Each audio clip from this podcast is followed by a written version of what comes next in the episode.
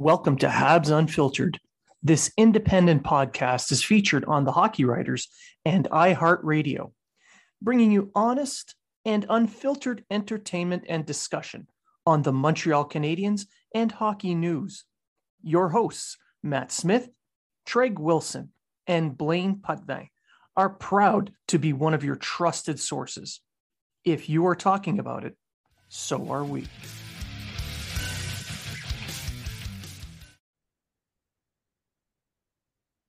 And welcome to Habs Unfiltered. I'm your host, Blaine Potvin, and I'm joined by my co host, Matt Smith. Good evening. It is so nice to see you again. Nice to see you as well. You. I missed you too. It's been a while. it has. Yeah. Un- unfortunately, Treg couldn't join this uh, this little happy reunion. Uh, hopefully, I'll be back soon. Hopefully, it'd be nice to have the three busy. of us together right? It's very much a rarity these days. And with all the facial hair, it looks like we're the Three Musketeers. Exactly. it's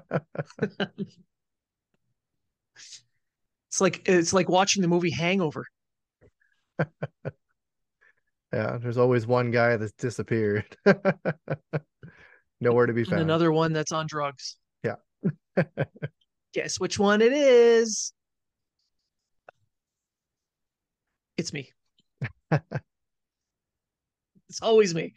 Um, all right. So this episode, we're gonna talk a little bit about the All Star Game.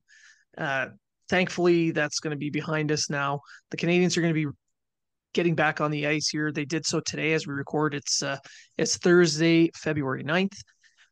Games are going to be starting again on the weekend. Uh, there's been some trades in the NHL which could impact the Canadiens. We'll get into that as well. But before we start, I just want to uh, send my condolences to the families that were affected by that fucking asshole crashing a bus into a daycare. I, I can't imagine the pain that those families are going through. I just can't. Yeah, you don't know what's going through someone's head that thinks up something like that. So, um, I'll echo your uh, your your words and just you know thoughts are with those families and uh, with everyone that's going to be affected by this uh, you know this this act that's just you know unimaginable why somebody would do something like this. It it it, it boggles my mind. I just cannot grasp the reasoning. I don't think there could ever be a reason that would justify killing kids. Yeah. 100% so um, our, our hearts go out to you guys. Uh, hopefully,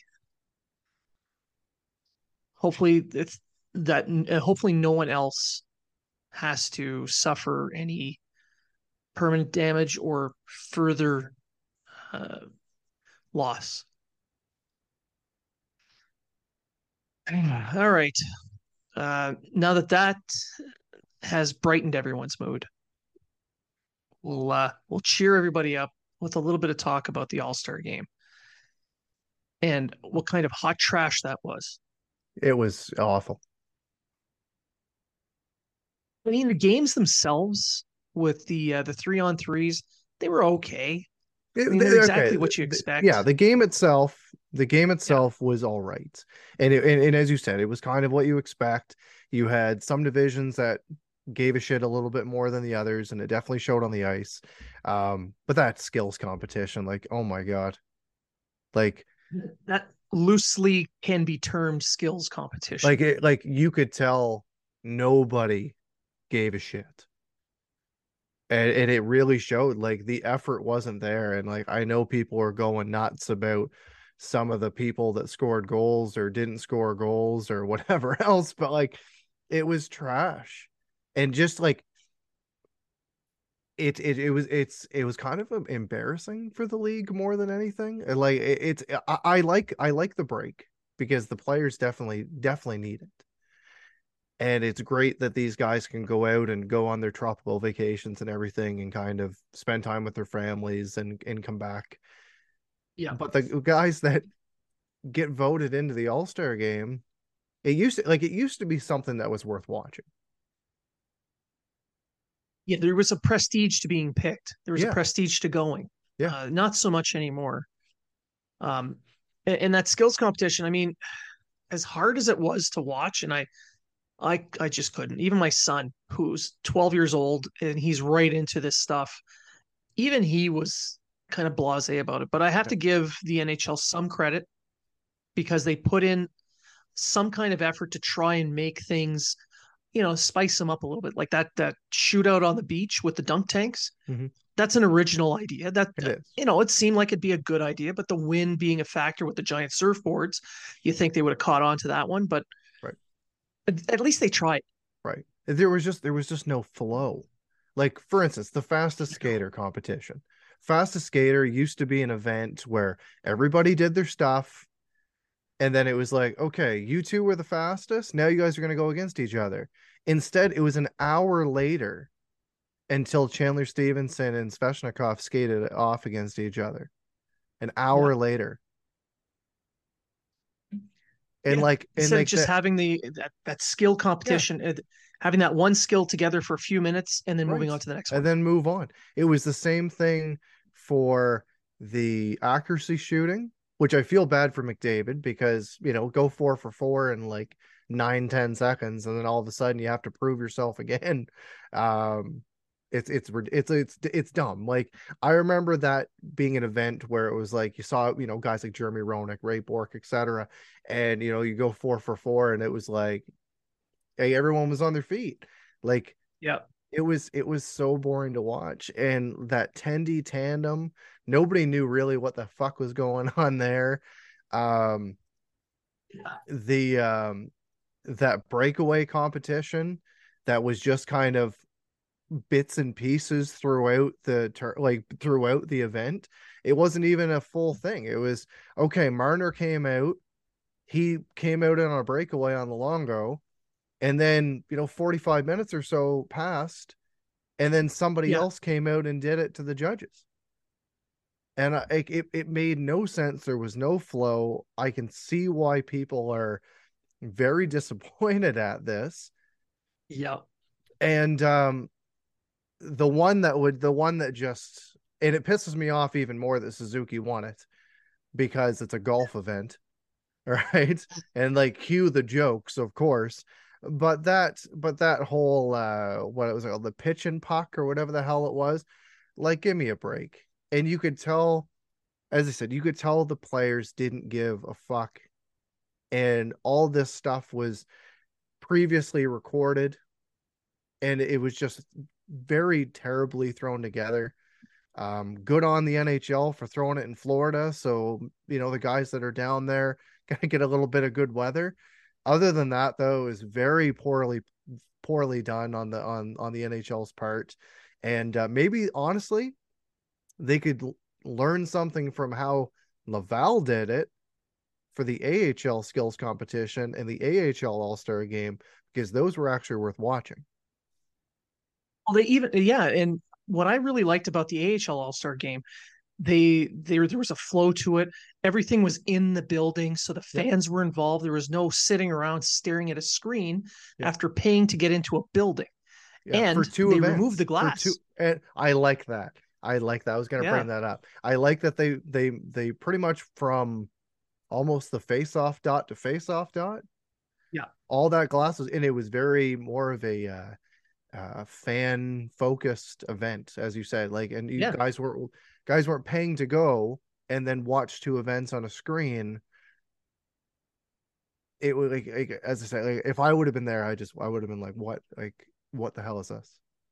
Well, the All Star game in Florida was as disorganized as Florida's politics. It was just or trying everywhere. to find or trying to find your seats in the arena, which we've done before.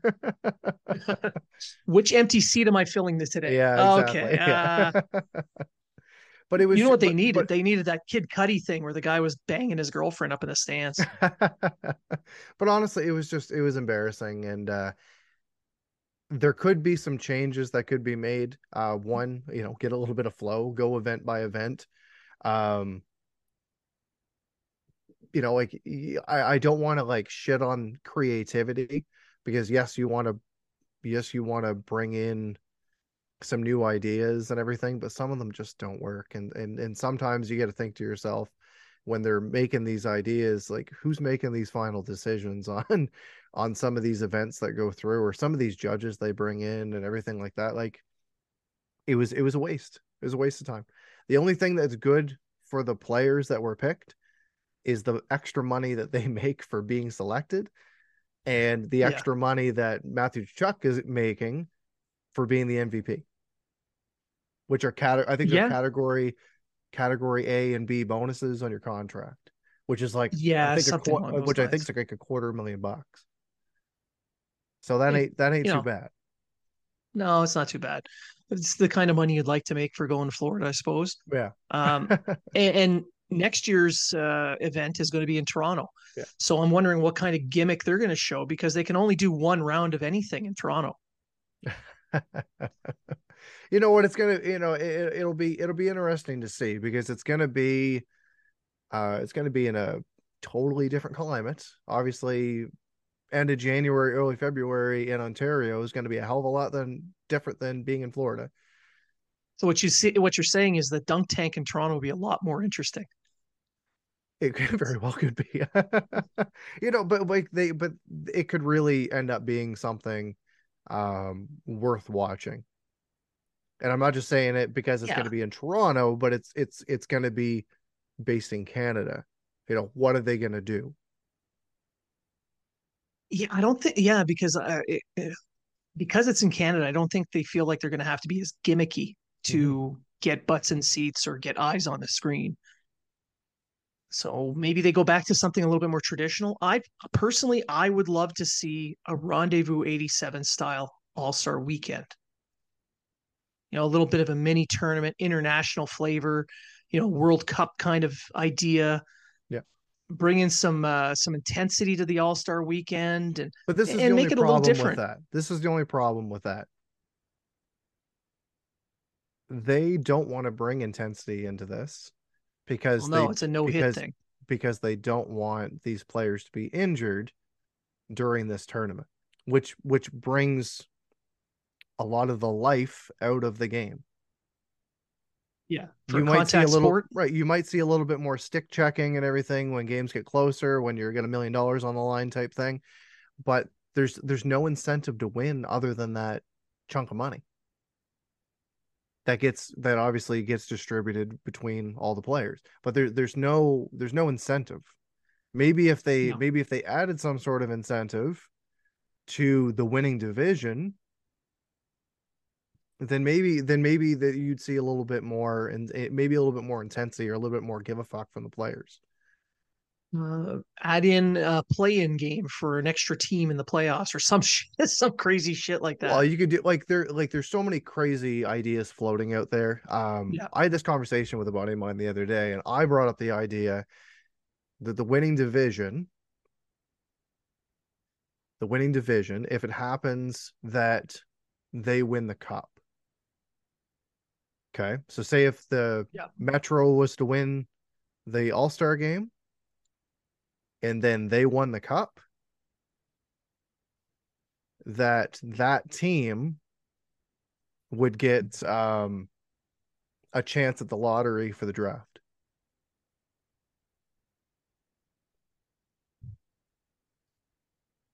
Like I, am talking about, like they okay. they would get the like obviously the highest the uh, the lowest odds to win, but they'd still have that one percent chance to win to win the lottery and move up ten spots.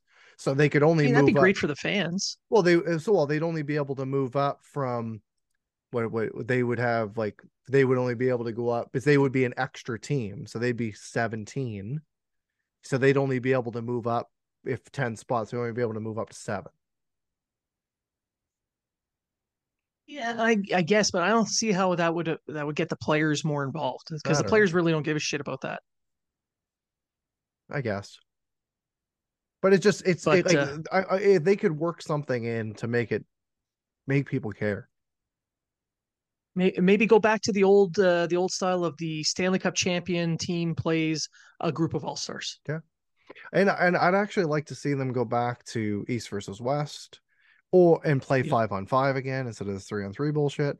And um, I'd also like to see the skills competition instead of it being so individually based, have what they did in the AHL or what they used to do and have it so their their point totals during the skill like you know Yeah. like Yeah. and, and, and even if they wanted to do it divisionally based maybe your division based um, results from your skills competition will reflect into what your um, all-star game teams would be so you know one against four two against three instead of just saying it's always going to be the central against the pacific et cetera. Yeah, no, there's a lot of ideas that could improve that gong show of a weekend. Uh, it's gone has become has become kind of uh, a meh kind of event, and and the the NHL doesn't want that. The NHL needs it to be a little bit more talked about, Yeah. and, and in a good way, not Yeah. the way we're doing it right now. and i th- and i think that's So- why they and i think that's why they put it in toronto to be honest i, I think, think that's so. i think that's why they put it in the canadian market for next year yeah, right right next to TSN. We all know how much they love the Leafs. Um, uh, we're going from the All Star game to an All Star trade. So today, as we record, Tarasenko is now a New York Ranger, and the Rangers gave up a couple of conditional picks, a conditional first, conditional seconds. Uh, there's a whole bunch of other crap, semi bleh, and a couple of uh, like. Uh, mid-level players that nobody really knows unless they google them Yeah. so essentially the rangers just became a much better team because you put him on a line with someone like Panarin and Zibanejad. Oh, yeah. Holy shit. Yeah. Which makes the Metro a little bit harder. It does. It does. Other teams in the Metro are going to have to, uh, like right now, the Rangers are third in the Metro. Um, but there's going to be other teams that are going to have to make a move now because bringing in a player of his caliber is going to make people start picking up the phone. That's for sure. Um, it's a huge win for the Rangers for that trade. It really is.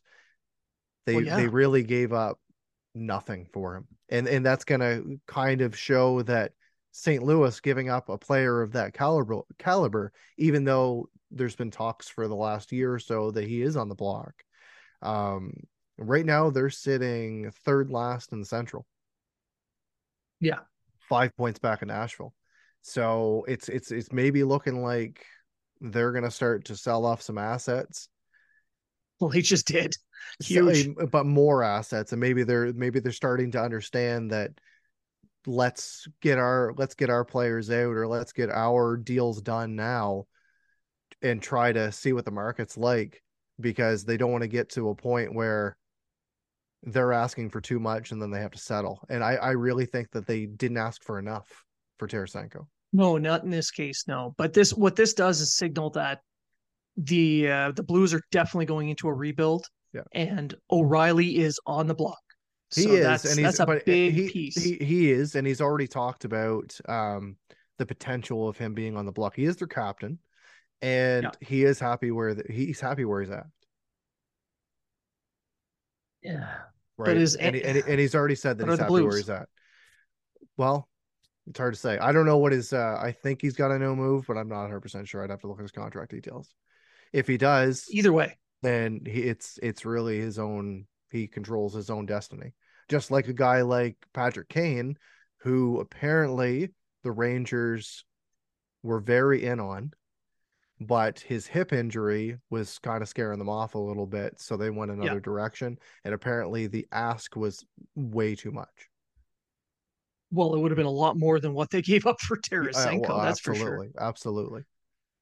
But this Tarasenko deal, what it does is it it it's a gigantic scream to the rest of the Metro that they're in it, they're in it to win it, and that means teams like the Devils, who have been looking to make some waves, Yeah. and Carolina both really have to make a, a deal now. There, there's no ifs, ands, or buts. If they, They, do. want to and you look, and truly you, compete, they need to make a move. Yeah, and you look at Carolina, who just lost Pacioretty again, unfortunately. Um, another Yeah, but yeah. Achilles injury. Um, they've got the money. They get the money to spend. So you Yeah, look at a yeah, guy maybe like Seven mil. yeah, you make you look at a guy they they need a center, and they need some they need a winger. So I'm looking at maybe them picking up the phone and looking at a Timo Meier, and I could throw that into the to the Devils' plan as well. Yeah, I can see both teams in on Meier for sure. I think that ten million dollars, uh, the, the, qualifying offer for Meier, is probably going to take Carolina out of that that deal though, because we all know that even though Dundon likes to pretend he's this big rich billionaire, which he is, but he's a cheap ass. he does not want to spend that kind of money. Yeah, it's going to really depend on it's going to really depend on the team acquiring the player if it's going to purely be a rental or if they think that they can make the make that signing. Yeah, it, with the Devils making a move like that, it makes sense in my in my view because they desperately need a player like that. He's got a history with guys like Hischier and eh, playing in Halifax and he's his age fits their core group. Yeah. And they have the money to sign him long term. Yeah. They have the assets to that get too. him as well because they've been shit for so many years and they've went prospect after prospect after prospect. You look at their prospect, well, it's one of the deeper ones in the league. Yeah. So they have the they have the the players there, the young players there that uh another team that's looking to do a rebuild are going to want to ask for, and I, I, I say that they could make that deal. Another, and then I think so. You know, let's just say another one for Meier would be Vegas because Mark Stone just had a back surgery, and he's going to. Mm-hmm. I think he's out the rest of the year. And if there's any one team in the NHL that loves making a massive splash, it's Vegas. That's right. However, so their pro their prospects and their their depth definitely not as ha- definitely not as good as what it used to be because no. they gave them all away to acquire players that have made them what they are today. And they're still they're still the top team in the Pacific. I'm not gonna I'm not gonna shit on them. But they've made a lot of say outlandish trades over the last little bit or some outlandish signings, some that have worked out, some that haven't.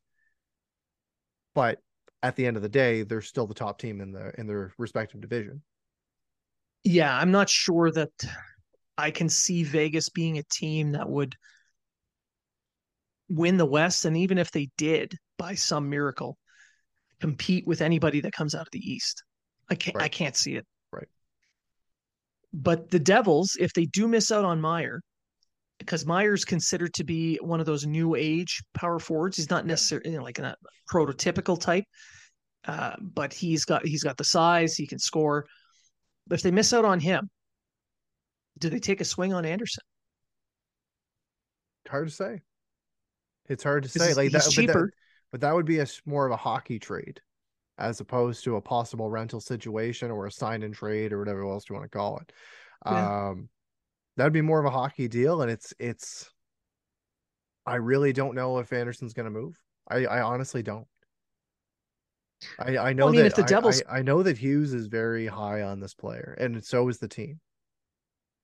Yeah, and and I mean, they like pretty much everybody on the roster, but everybody has a price. That's right. So if the Devils call and say, "Hey, we're going to give you a second at Holtz," right? Well, he's packed up and ready to move before he right. hangs up the phone. Right. It really, it's honestly, it's going to depend on offers that come through.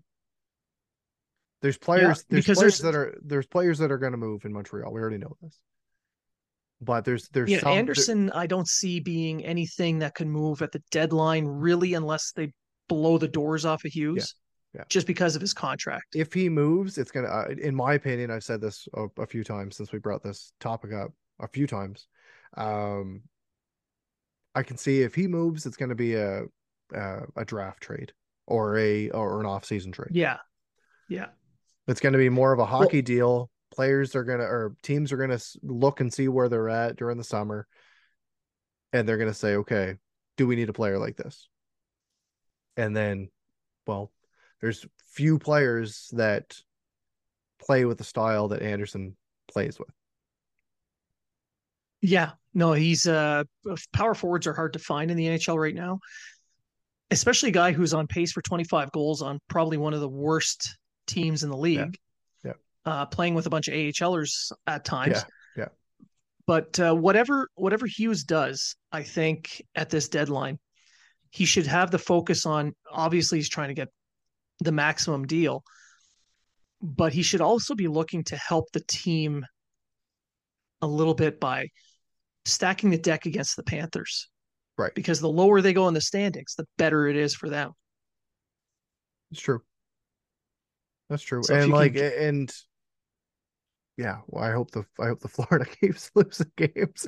But you know, they they they beat what they beat Tampa what, like seven to one the other day or something. So Well, I mean, that was a that was the grudge match for uh, a revenge game for beating up on their their uh, their mascot. yeah, yeah, Know Nobody it's beats hard- on him but us. yeah. it's it, honestly it's hard to say. Like if we want to keep into the rumors, uh we can jump into Joel Edmundson. Yeah, yeah. Um it's looking like Edmonton and the Kings have reached out. Obviously, Mark yeah, that makes sense to me. Yeah, Marc Bergevin works for the Kings now. He's the one that signed him to that contract. I can Yeah. see why I can see why the Kings would be uh, interested. But I don't know Well, what ki- Kings I don't know what kind of I just don't know what kind of return you're going to get from the Kings. But I think it would Well, be a better return than what Edmonton would give you. Maybe. Uh, but here's the thing with the Kings. Uh, and I talk about this with uh, Marco D'Amico in the last episode. The Kings are stacked on the right side of the defense. They desperately need left side defenders, and they need veterans who have a little bit of a, a an edge to their game. Right. Now, Edmundson kind of like that. He's a little bit more mobile. He's not quite as physical as he has been in the past, but he kind of fits the bill. And they could offer up a right-handed defenseman in return. So that could be a pure hockey trade. Right. Edmonton, on the other hand, that's that's a, If you're looking other if you're looking at if you're looking at the Kings though, who are you asking for? Or wh- what do you think a deal would be looking for? Would they be looking to to get that first round pick from the Kings? I think they would be looking for a first round pick, but if the Kings don't want to give up that pick, uh, it's going to be a player. Okay. Clearly. Um, I don't know. I don't know. It's it's hard to say who would be who would be worth the Kings giving up to get Edmundson. Yeah, because a lot of people are talking about this now that uh that they've brought up the fact that he has been linked to that team. And and, and Mhm. people are throwing names out there like Turcotte and Velarde and stuff like that. Like that's not going to happen right? Like I'll be a realist. No. like I'm not playing NHL on my PlayStation right now. Like I'm being a realist. I play like uh, it's not going to happen. Even though you've got Kopitar, you've got uh Danault, you've got Quinton Byfield, you've got Turcotte, you've got Velarde. All these guys are centers, and they only got so many places to really put them. A player like Evanson, unfortunately, isn't gonna isn't gonna make that deal. Um, I would think that if they can't get a first, which is likely what the first ask is going to be from Hughes, um, they do have a pair of third round picks and they have their own second. So maybe it'd be a second and a prospect, for instance. And if I'm looking at their prospects, you brought up the fact that you're gonna you're gonna possibly look for a defenseman. Two defensemen that kind of catch my eye are maybe Grans, big Swedish defenseman, uh, who's playing in Ontario right now. Uh, if they want to go on the more offensive side, you're looking at Jordan Spence, who used to play for the Moncton Wildcats. So I've saw so I've seen him play. I know you've seen him play. Um, and if they want to go a little bit more, let's go for a forward. I would be looking at Francesco Pinelli, who is a teammate of Mesar in Kitchener. Yeah, yeah. Uh, I think Grans would be a, a home run return if that's what he would get back, and I can see them being willing to uh, give up that asset to get Edmundson, and maybe even throw in something else. Nothing, nothing major, but something else. Right. Um, yeah, and that would definitely make a big difference for the Kings, who are who are in a dogfight for the playoffs right now. Right so that's the Kings. If you're looking at Edmonton, what are you what are you looking at for a trade? Uh, Because they've got all their picks. as, as the Oilers or as the Canadiens? Well, we're talking about Edmonton. If they because, because they've been linked, they've been linked to both teams.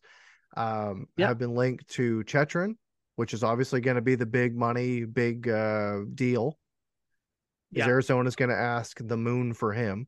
Then you've got Edmundson and you've got Gavrikov with Columbus, and all of those teams have been linked to these three players.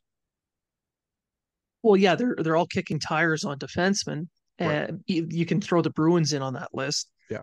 Uh, but if the uh, I don't know if the if the Oilers are looking for a player, a defenseman,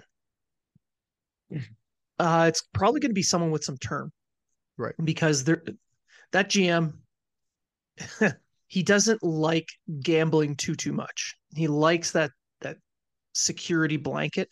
Right. And Edmundson having another year, that kind of gives him a little bit of certainty.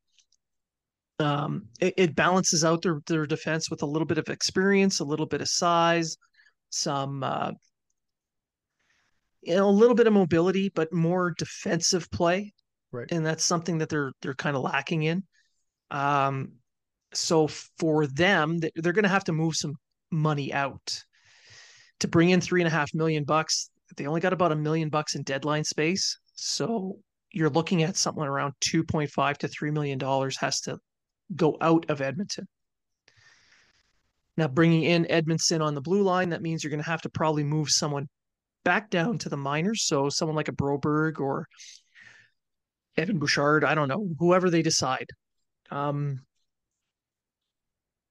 so that's that's about almost a million bucks.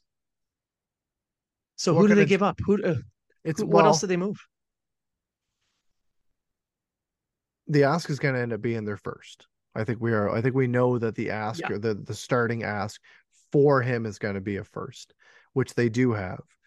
Um, if the first isn't an option, you go to the second, but then you bump up whatever else your ask is going to be. I know that uh, there's been a lot of uh, rumors around Xavier Bourgault. Yeah, I know Yeah. there have I know there have been a lot of rumors uh with him.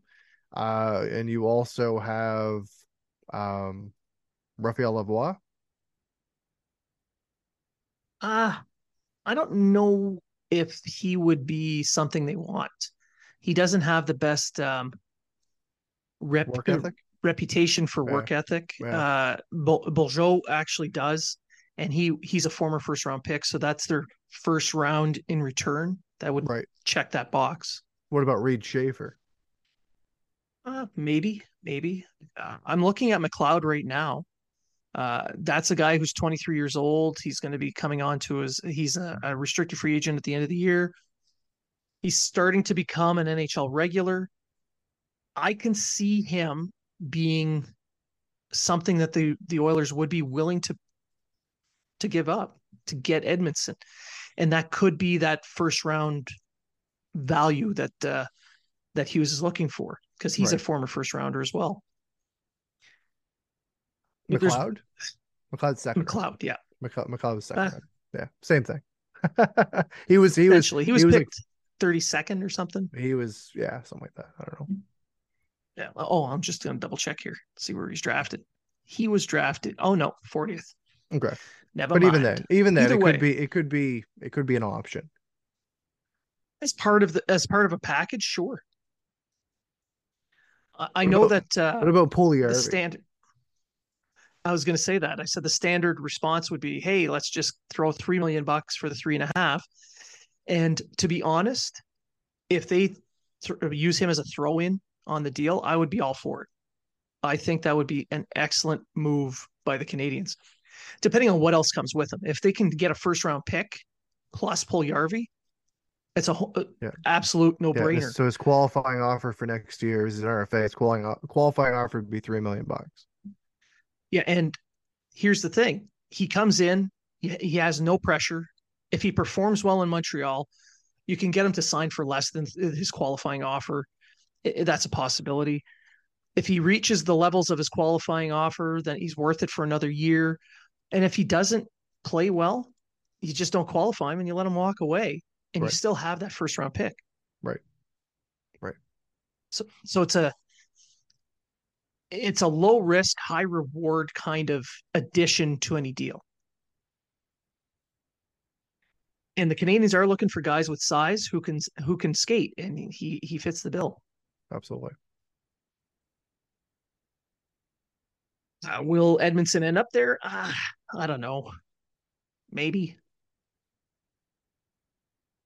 I think the Kings are probably going to be a little bit more aggressive, just because Bergevin loves loves Edmundson. Yeah. So who knows? Time will Who tell. knows? Which brings us to the uh, the injuries because Edmundson right now he's day to day. He was on the ice skating uh, away from the team uh, prior to practice today.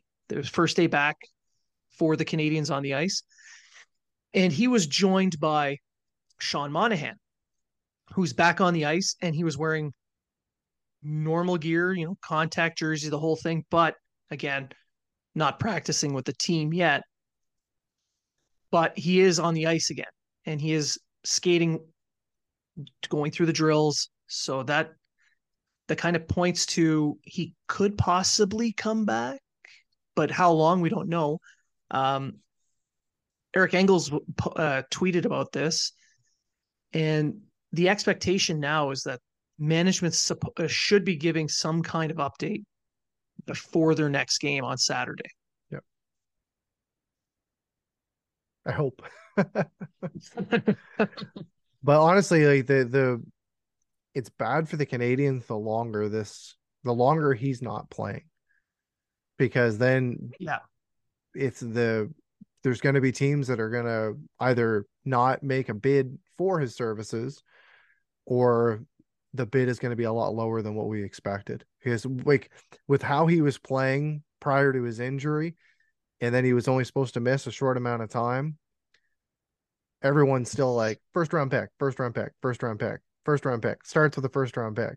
And and now the the longer this drags on the possibility of a first round pick is starting to kind of get pulled away as well well yes and no because if he's if if he can come back prior to the playoffs, I don't think a team's really going to give it crap.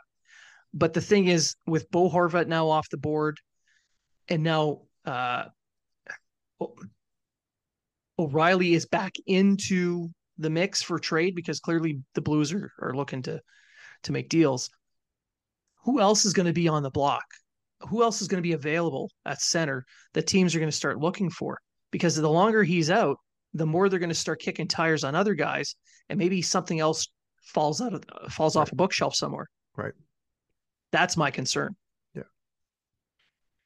Could be, you know, like you're playing musical chairs with centers, and Hughes could be the last one at the dance, uh, holding a center that he doesn't want anymore.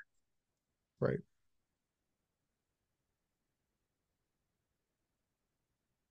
What do you think? right now i'm just i'm hoping that uh whatever injury that he has had that's kept him out for this long well we know it's his foot but why yeah. is it taking a lot longer than what they were projecting um i'm hoping that he can still turn this into a first round pick that was the that was the hope that was the thought that was the uh the plan we know that hughes wants that third first round pick there's teams out there that could definitely use those services uh, we've talked about a few of them: Washington, Colorado, etc. Um, but I, I just, I don't, I, I, I'm not sure at this point what what the return was going to be, or if or if he's going to be a step behind yeah. when he comes back, and you know we're we're we're already looking at a different team with all the injuries that are out there right now. It's not like he's going to come back and play with the same players he was playing with. The level intensity is not there the what it used to be. So i don't know is that going to affect the is that going to affect anything? Yeah it's hard to say. It really is. And what teams are going to be out there looking for a center or willing to give up that first? Would uh would carolina give up a first for a rental uh maybe if the Canadiens eat half the cap and he's capable of playing sure the fact that they got a first round pick just for taking him off Calgary's hands, really, whatever the return is in a deal, it's it's still a win. Yeah, it would just be a, a massive win if they can pull off right. pull off another first and especially somehow in such especially in such a deep picks. draft, especially in such a deep draft. Yeah, yeah, that's the thing. There's uh like a the Canadiens do need goaltending in their Yeah. in their system, and if they had a third pick, they can pick up a guy like Michael Hrabal, who's a six foot six goaltender, Right. who's slated to go in the first round. Yeah, with that late pick and not have to Exactly. worry about reaching perhaps with the Florida pick. Yeah, exactly. And right now, the Florida pick's somewhere around 12, 13. Yeah. More likely, they- it's going to end up they- being a top 15. But when they win the lottery and they move down to like three, then Montreal doesn't have to use like five to pick a goalie because they Oh, already no. picked Connor Bedard. Ah. Hello.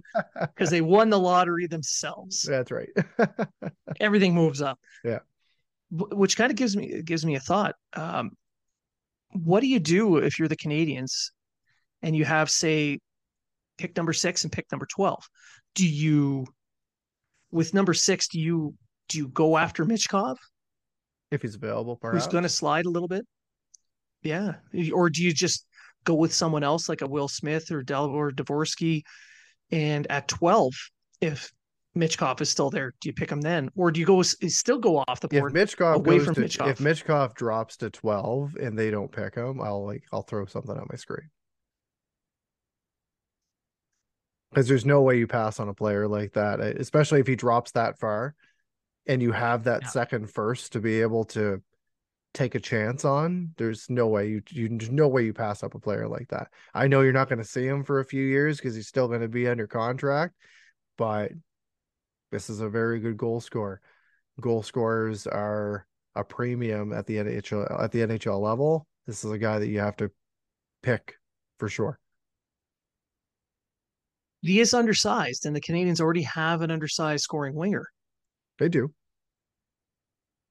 They So do do. you have two? He's only he's gonna be if it's gonna be a few years getting into the league anyway, Yeah, right? So I wouldn't I, I I still can't say that I'd pass on. If he if he if he falls to 12, 13 and this guy was projected to go top 3 perhaps. Yeah. He'd be very hard to pass on. I can't argue that. I It's mean, worked with, like- even if you Like people passed on Caufield, which I know we're going to get into in a second. People passed Yeah. on Caufield because of his size and look look at the player he's turned into. and on a team on a team that's not that skilled. True. But how many Stanley Cup winning teams have that many undersized players? Because the Canadiens also have Arroy, they have uh, Farrell, they've got a few others who are a little undersized. How many undersized forwards can you have and still be a cup winning team? That's true. That's true. But at the same time, you could trade Michkov when he's about ready for whatever you need. Yeah.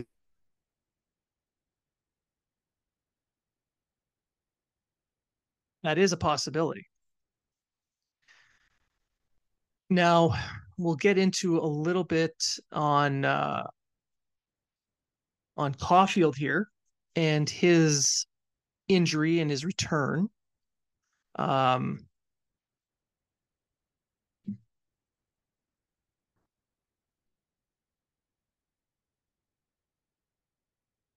Breaking news Manscaped now sells beard products. That's right.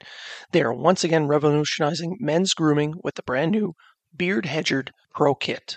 From the beard trim to a fresh shave, the technology behind the Beard Hedger Pro Kit allows you to shape your signature beard look. Now you can finally use Manscaped products to make your drapes match your carpet by going to manscaped.com and using code unfiltered20 for 20% off and free shipping. It's time to tame your mane. No one likes a weird beard. Say say goodbye to all your stubble trouble with Manscaped's Pro Beard Kit. It all starts with the Beard Hedger.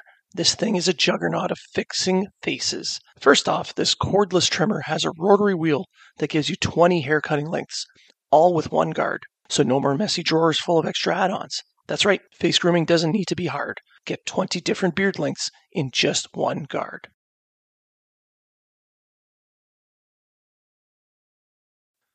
Plus, It's waterproof, so you can shave in the shower to avoid all that hair in the sink. The titanium coated T blade is tough on hair but smooth on your face, leading to single stroke efficiency that brings satisfaction one stroke at a time. The Pro Kit doesn't end there, though. They have created four dermatologically tested formulations for your post trim care. First, there is the beard shampoo and conditioner. You need to remember all your hair is different. Your beard hair is more coarse and easier to damage than the hair on your head. That's why the kit has made shampoo and conditioner specially designed to moisturize, reduce ingrown hairs, replace natural oils, and promote beard health. Next, the kit has Manscaped's beard oil, an essential piece for your main facial accessory. No one wants a guy whose beard is brittle and dry. The oil relieves dryness both on the beard and the skin beneath, while adding a little shimmer and shine, making your look extra fine. Cap off the kit with the Beard Balm, a, pro, a pomade that shapes, styles, moisturizes, and tames for a sculpted look to attract any fellows or dames. The Pro Beard Kit also comes with three free gifts a beard brush, comb, and scissors to ensure your beard is ready to impress. So get 20% off and free shipping with the code unfiltered20 at manscaped.com. That's 20% off with free shipping at manscaped.com and use the code unfiltered20. Manscaped Beard Hedger. One stroke, one guard, 20 lengths. So that brings me to uh, Caufield and a little bit about his injury and maybe his contract. So he had the surgery.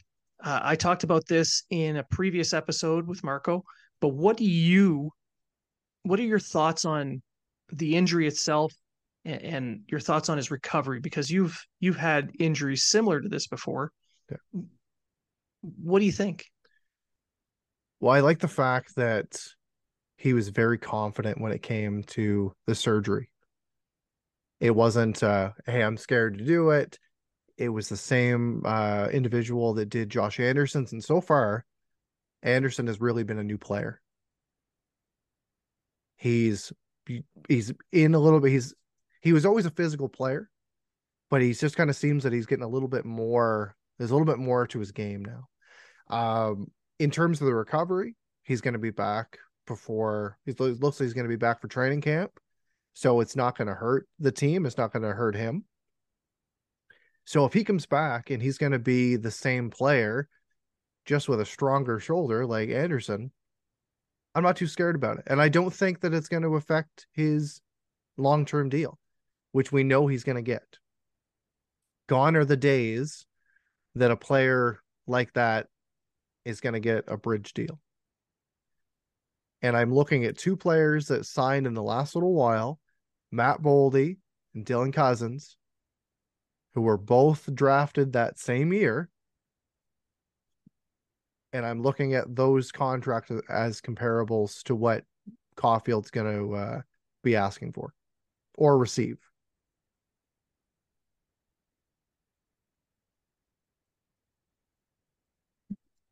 Yeah. Um, I think it does kind of. Uh, if anyone was thinking he was going for nine million or was going to get nine million, no. What those two deals do right. is temper that that worry a little bit. Yeah. So like Matt Boldy, for instance, um, 12th overall 2019, he signed a seven by seven deal. Bill Guerin signed him to that deal. You got Dylan Cozens, who just signed the other day, who was seventh overall in 2019, just signed a deal um, seven by 7.1. Right? He's having a very good season at 43 points in 49 games. Boldy is sitting at 36 points in 50 games. Prior to his injury, Caufield was sitting on 36 in 46 with 26 goals as I said earlier, goal scoring is a premium in the league. So I can see him being the player that makes the most of the, these three players. But at the same time, I'm not going that much higher with with his contract. Like it, there's like you just I, I I look at other players that are goal scorers in this league and look at some of their contracts and I'm like you can't you like as much as I love Cole Caufield you can't pay, pay this guy more than these players. Right? One of them Yeah, being I- one of them being Tage Thompson who's making 7.1 starting next Mhm. year an 8 year deal. Yes he's 25 years old.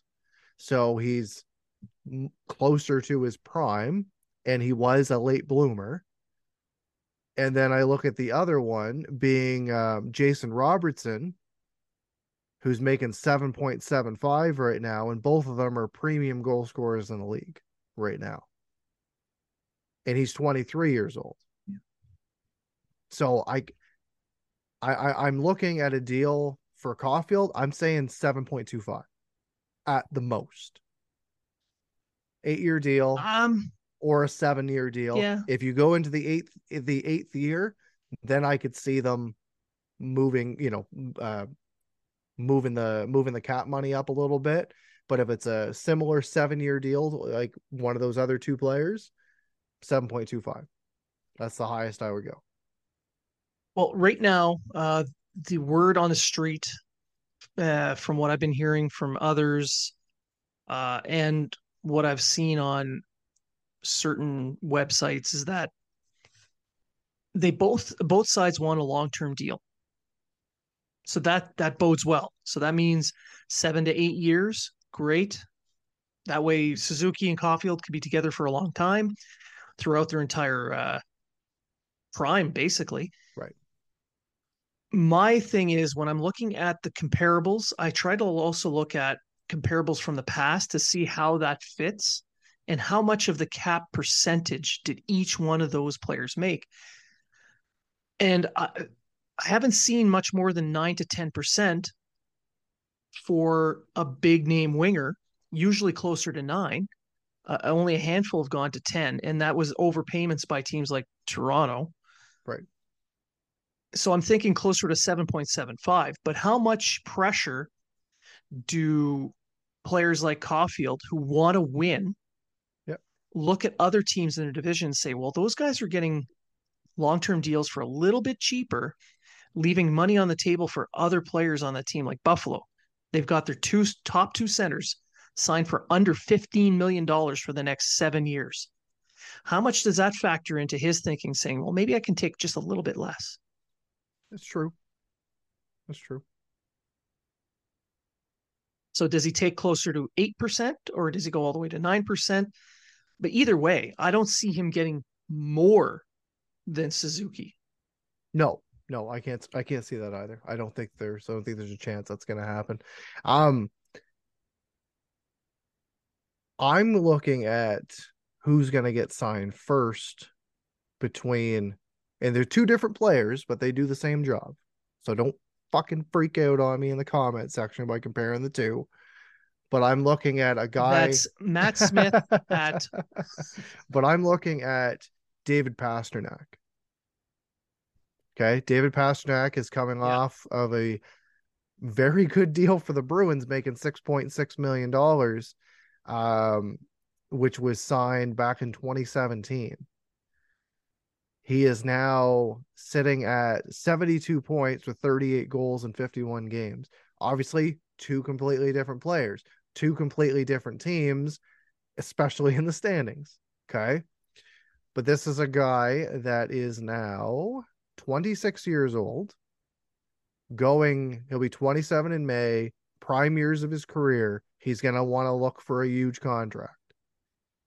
If he makes 11 million bucks, do you think that possibly will bump up a younger player as in Caulfield? Could that bump up his ask? I mean, I'm sure they'll try, but whether it works out or not, I don't think. I don't think so. because he was on pace this And I- year. He was on pace for his, let's just say his first 40 goal season. True, but Pastrnak has a longer track record He does. He does. and a more he's- proven one. He does. But I'm just wondering if that deal gets done first if it's going to hurt the Canadiens. I don't think it will.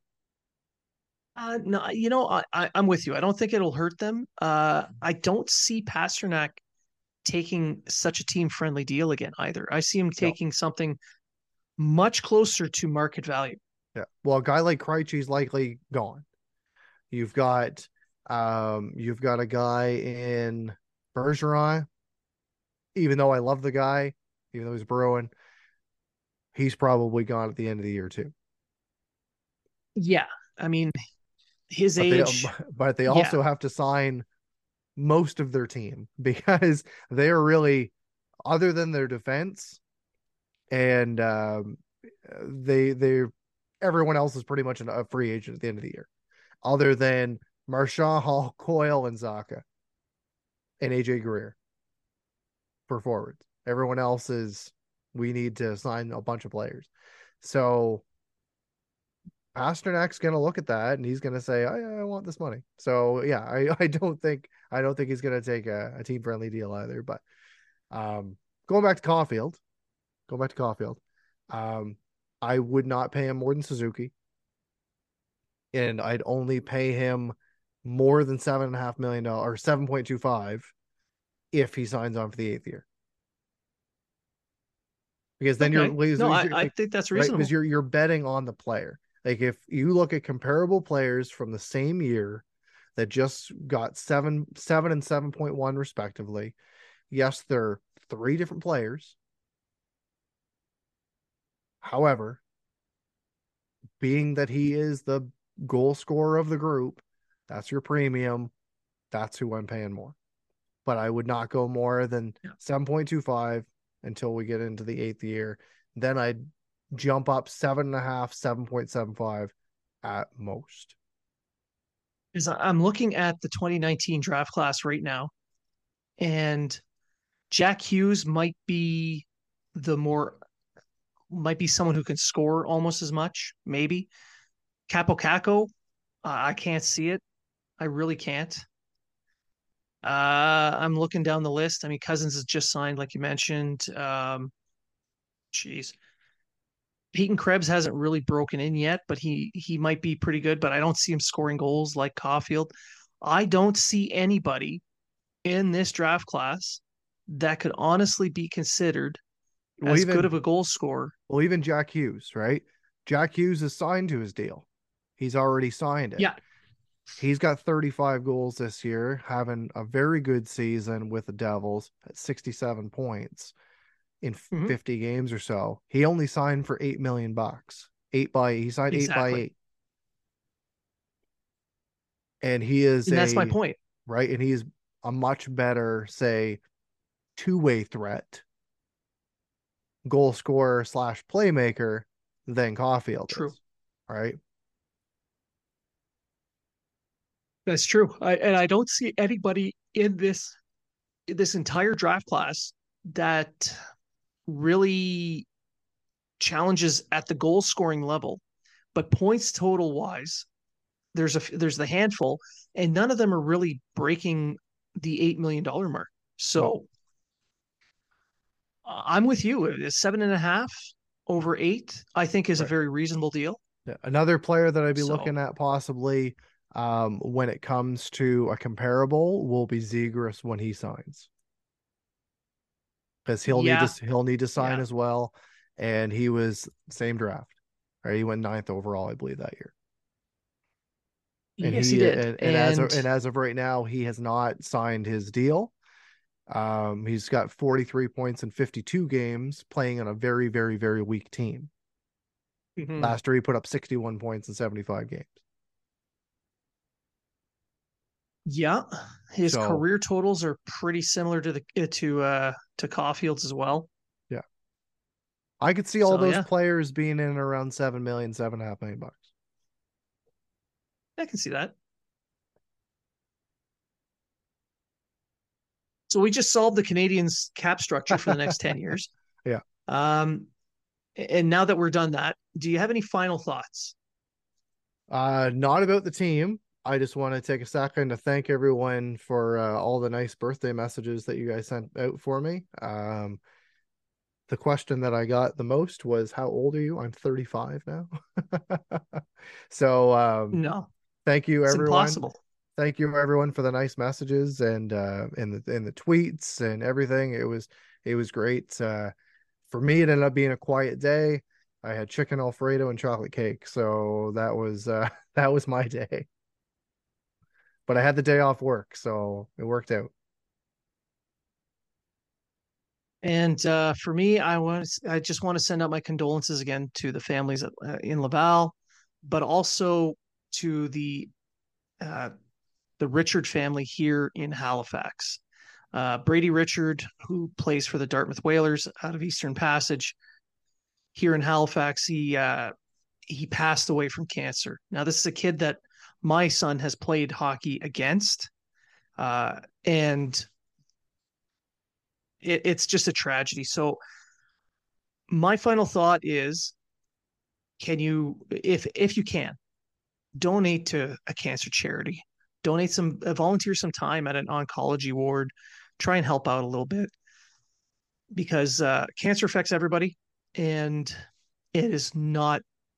It, it, it sucks. It really sucks, and I feel terrible for these families.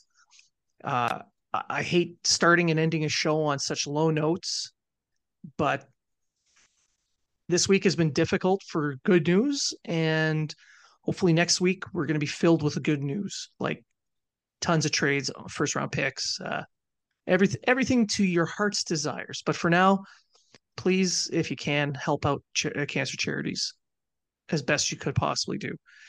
Um, and for our listeners, thank you very much for everything that you guys have been doing, sending us all those uh, those messages, emails. I've passed on some of your comments to Coach Dan Errol, who was on our show earlier this week, letting him know how much you guys appreciated his his uh, input, and uh, he really appreciates all the support that you've prov- uh, provided him, and we appreciate the support you give us. Uh, you've you helped make this show a, a successful one. We're now on Crier Media, and we never would have made it to this point had it not been for you guys and Matt's beautiful face. I do what I can. I do what I can. Yeah. Thank you. Well, you're getting old now. You're going to have to moisturize. That's true. so uh, I want to thank everyone again for listening. And uh, remember, if you're talking about it, so are we. I'm Matt Cundill, host of the Sound Off Podcast, the show about podcast and broadcast. Since 2016, we've been speaking with amazing people who have populated your ears for decades. Legendary broadcasters, research wizards, talent experts, podcasters, voice talent. Almost 400 stories, all for free. Subscribe or follow the Sound Off Podcast on Apple Podcasts, Spotify, Amazon Music, or at soundoffpodcast.com. The Podcast Super Friends is a monthly meeting of five podcast producers. Hi, I'm Katherine O'Brien from Branch Out Programs in Baton Rouge, Louisiana. I'm John Gay from JAG in Detroit Podcasts. I'm Matt Cundill from the Sound Off Podcast Network. I'm David Yas from Pod 617, the Boston Podcast Network. And I'm Johnny Peterson from Straight Up Podcasts. Together, they form the Podcast Super Friends, an alliance of podcast masterminds sharing best practices, insights, and discussions to help make you a better podcaster. Follow or subscribe to the show on Apple Podcasts, Spotify, Google Podcasts, or at soundoff.network.